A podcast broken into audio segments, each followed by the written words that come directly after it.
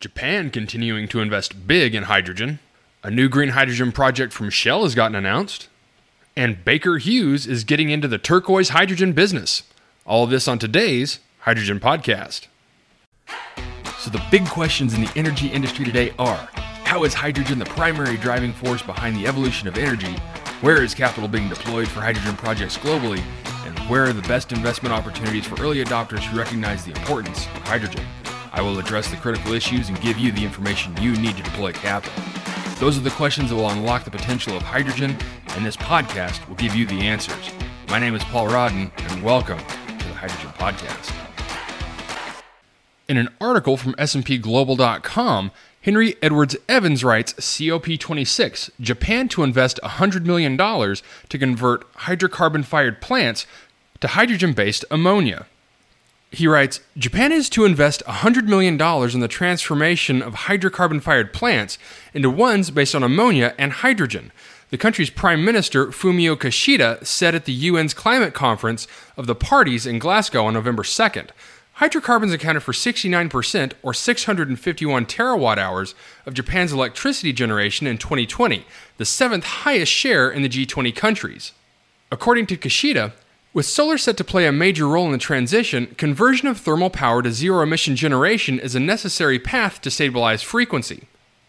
Japan's renewable energy generation grew by 64 terawatt hours in 2020, the bulk of this coming from solar additions.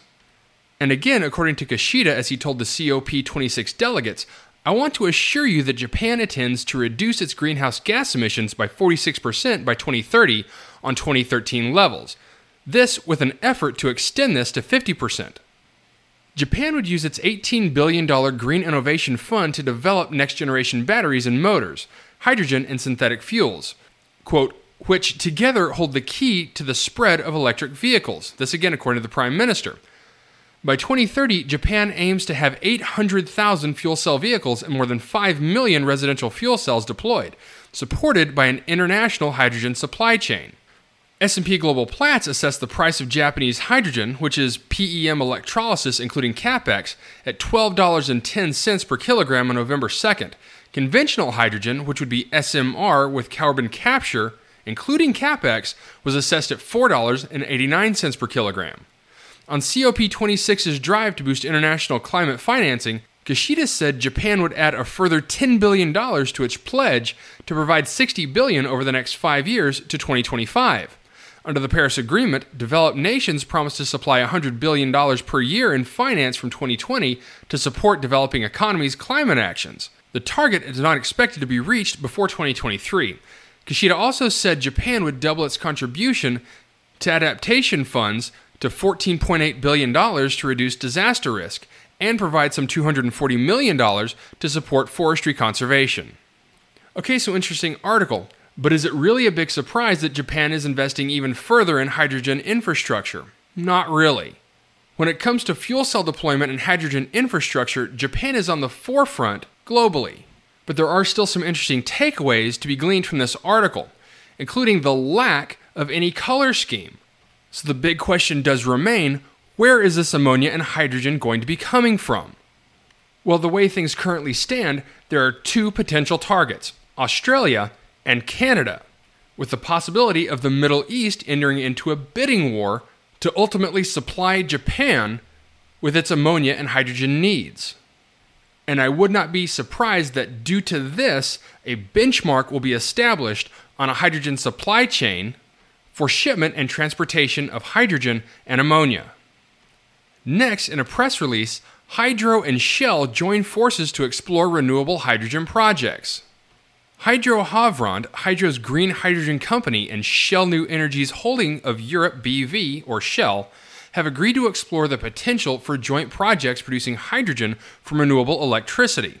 The ambition is to use the hydrogen to help decarbonize Hydro's and Shell's own operations, and to supply customers in heavy industries, the maritime sector, and road transport. In a memorandum of understanding signed on November 9th, Shell and Hydro Havrand aim to jointly produce and supply hydrogen produced from renewable electricity in hubs centered around Hydro and Shell's own business, and where they see strong potential for scaling production for customers in heavy industry and transport.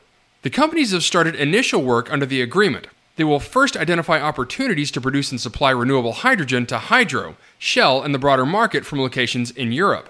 The intention is to expand into additional regions and locations over time.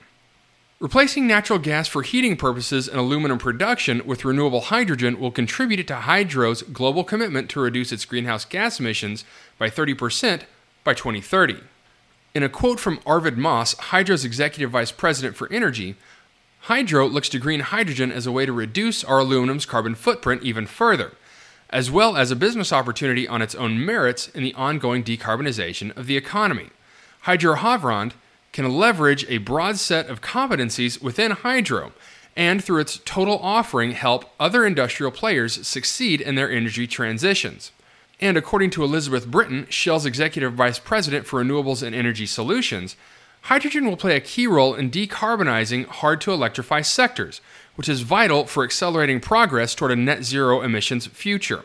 By leveraging each other's strengths and capabilities, Hydro Havrand and Shell can work toward a shared goal of establishing integrated hydrogen value chains and ultimately a strong global market for hydrogen. So, another interesting joint project announcement. And what makes this announcement really interesting is the application of hydrogen for hydro.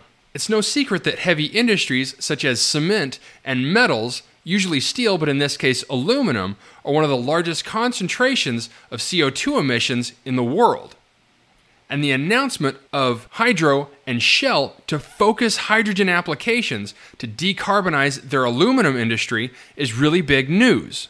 And I would not be surprised to see other large energy producers or energy manufacturers like Shell partner with other industries like cement or steel manufacturing for this similar process. And lastly, another press release Baker Hughes invests in Ekona Power to accelerate the delivery of a lower carbon hydrogen production solution. Again, in a press release on November 9th, Baker Hughes, an energy technology company, has announced an investment in Ekona Power Inc., a growth stage company developing novel turquoise hydrogen production technology. Through its investment, Baker Hughes will enhance its broader hydrogen and natural gas decarbonization solutions portfolio, further contributing to the energy transition. Now, for a little background, turquoise hydrogen is made from methane using pyrolysis, also known as splitting or cracking. Ekona's methane pyrolysis solution uses combustion and high speed gas dynamics in a reactor to separate feedstock methane into hydrogen and solid carbon, drastically reducing carbon dioxide emissions versus the traditional and prevalent steam methane reforming process. The innovative solution is designed to easily integrate with standard equipment for natural gas and hydrogen applications, including carbon separation and hydrogen purification, thus simplifying industrial process integration. The two companies will join forces to accelerate the scale up and industrialization of the technology by identifying suitable pilot projects and leveraging Baker Hughes' leading turbomachinery portfolio, as well as establish technical expertise in providing modular and scalable solutions for global hydrogen and natural gas projects.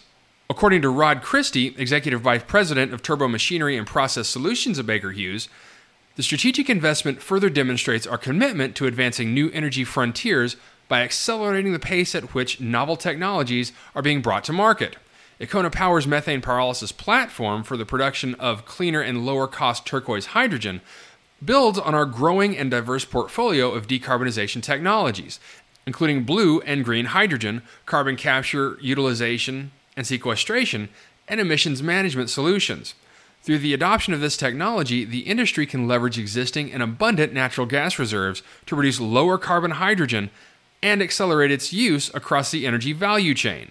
According to Chris Reed, CEO of Ekona Power, at Ekona, we are deeply committed to delivering cleaner energy solutions that cost effectively address industry pain points. Our innovative technology has the potential to produce hydrogen at costs on par with conventional steam methane reformers, while drastically reducing greenhouse gas emissions. In addition, our solution isn't reliant on CO2 sequestration, so it has the potential to be quickly and broadly deployed across various industries and market regions. This important investment from Baker Hughes, who is an established global player, is a key step to commercializing our technology. For this, Baker Hughes will take an approximately 20% stake in Ekona to help advance new project development, and commercialization. Baker Hughes will also assume a seat on Ekona's board of directors. Fort Capital Partners acted as advisors to Ekona Power. Along with lead investor Baker Hughes, Ekona has been supported by numerous Canadian federal and provincial partners, including the BC Innovative Clean Energy Fund, National Research Council, National Resources Canada, Breakthrough Energy Solutions Canada Program, Emissions Reduction Alberta, the Natural Gas Innovation Fund, and Pacific Economic Development of Canada. In addition, BDC Capital's clean tech practice invested in 2020 to help fund Ekona's technology development program. So, a very interesting move by Baker Hughes getting into the methane pyrolysis hydrogen development segment. Now, it's no secret that I really like that particular method of hydrogen development, as I also believe there's a strong developing market for solid carbon sales. Now, one of the biggest drawbacks for turquoise hydrogen is a heavy upfront cost. So it will be very interesting to see what the scientific minds at Baker Hughes can do to lower the upfront costs and increase scalability of this technology. All right, that's it for me, everyone. If you have any questions, comments, or concerns about today's episode, come and visit me at my website at thehydrogenpodcast.com or email me at info at thehydrogenpodcast.com. I would really love to hear from you. And as always, take care, stay safe. I'll talk to you later. Hey, this is Paul. I hope you liked this podcast. If you did and want to hear more, I'd appreciate it if you would either subscribe to this channel on YouTube or connect with your favorite platform through my website at www.thehydrogenpodcast.com. Thanks for listening. I very much appreciate it. Have a great day.